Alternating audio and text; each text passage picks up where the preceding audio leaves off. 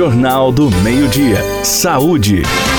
Olá, seja bem-vindo ao podcast do Jornal do Meio-Dia. Eu sou Antônio Luiz. Hoje ouviremos as orientações do cardiologista Dr. Abel Pereira. Como nós anunciamos na última palestra, mesmo em atraso, nós íamos falar sobre o suicídio, a ansiedade, a depressão, que são fatores que podem levar ao suicídio, né? E como é um já passou setembro amarelo e, e, o dia mundial de combate ao suicídio, né, que foi 10 de setembro, mas eu acho que o assunto é tão relevante que vale a pena a gente voltar a falar. Por quê? Porque no Brasil são mais de 11 mil casos anualmente de suicídios e muitas dúvidas surgem quando nós vemos na necessidade de ajudar uma, uma pessoa que está pensando em suicídio. Segundo informações da Organização Mundial da Saúde, a cada ano são registrados mais de 800 mil suicídios por ano no mundo, o que representa aproximadamente uma morte a cada 40 segundos. E a cada 3 segundos, alguém atenta contra a própria vida. No Brasil, como falamos, são mais de 11 mil casos anualmente e muitas dúvidas surgem quando nós vemos na necessidade de ajudar uma pessoa que está pensando em suicídio. Então, o suicídio é uma questão de saúde pública. Não deve ser simplificado ou atribuído a uma única causa, pois trata-se do desfecho de uma série de fatores que são complexos e que se acumularam na história daquela pessoa. Antes de tudo, é preciso buscar informação. Embora os jovens formem um dos grupos vulneráveis, os principais grupos vulneráveis, é, é, entre os idosos é que acontece o maior número do suicídio. O risco é ainda maior entre aqueles que têm doenças crônicas, incapacitantes ou intratáveis e que, por conta da idade, perdem amigos e companheiros de vida. Agora, é, temos os chamados fatores de risco, né, que são aqueles desencadeantes, né, do, que podem desencadear o suicídio. Existem dois fatores de risco principais para o mesmo. Primeiro, uma tentativa prévia. Pessoas que já tentaram tirar a própria vida têm cinco a seis vezes mais risco de tentar outra vez. Estima-se que metade daqueles que se suicidaram já tinham tentado antes. Em segundo lugar, uma doença mental. Quase todos os indivíduos que se mataram tinham algum transtorno mental que em muitos casos não diagnosticado, não tratado ou não tratado de forma adequada. Os transtornos psiquiátricos mais comuns que podem levar ao suicídio são depressão, transtorno bipolar, alcoolismo, uso de drogas ou a dependência de drogas ou abuso de drogas, transtorno de personalidade e esquizofrenia. Pacientes com múltiplas comorbidades têm o risco aumentado, ou seja, quanto mais diagnósticos psiquiátricos eh, se fizer, isso aumenta a vulnerabilidade da pessoa a praticar esse ato.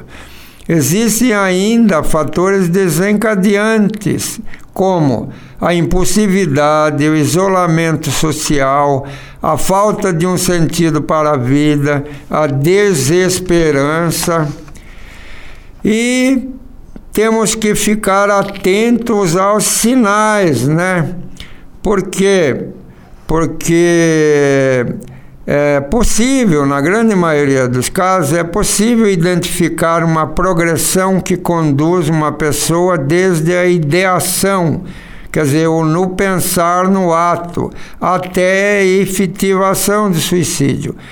Em um primeiro momento, não existe a ideia de se matar, mas sim um pensamento vago que seria melhor morrer e depois vem a ideação, quer dizer, o, a, a, a, ideia ganha corpo, né? E o pensamento de se matar para aliviar seu sofrimento, seguidos de, de pesquisas de como se faz isso.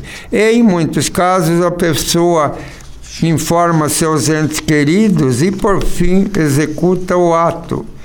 Ele afirma que é possível interromper esse processo, se afirma, né, os psiquiatras afirmam, com orientações e tratamento médico e psicológico.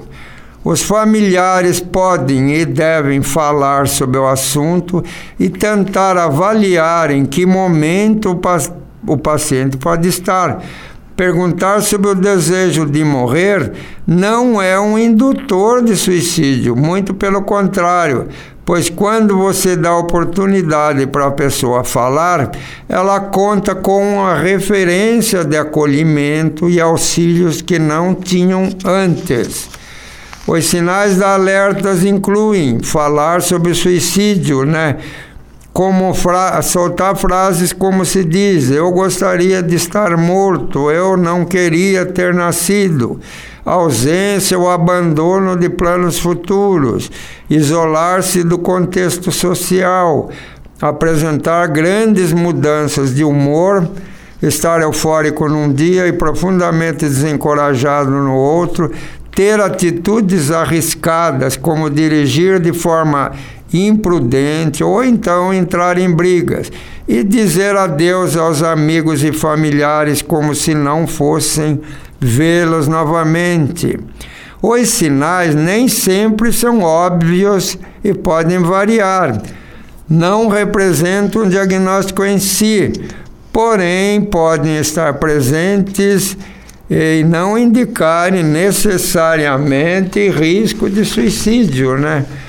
As pessoas falam mesmo, a gente acha que ela está falando uma bobagem no momento de raiva, mas no fim, às vezes, a intenção é séria, né?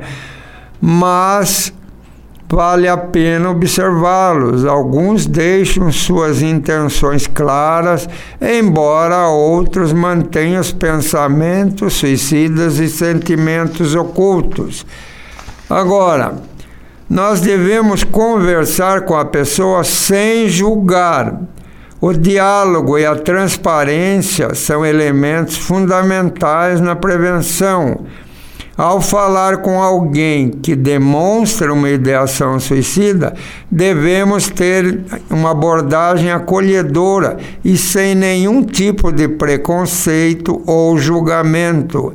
É preciso ter interesse pleno em ajudá-la e fazer as perguntas que vão ser dimensionadas em fase do processo que a pessoa se encontra, processos psicológicos.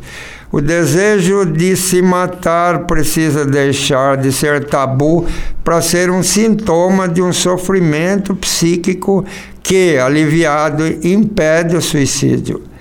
Então a gente tem que pensar que quando se chega num nível de idear a própria morte, ela já está num estado de desesperança e o que implica não acreditar que um tratamento possa resolver.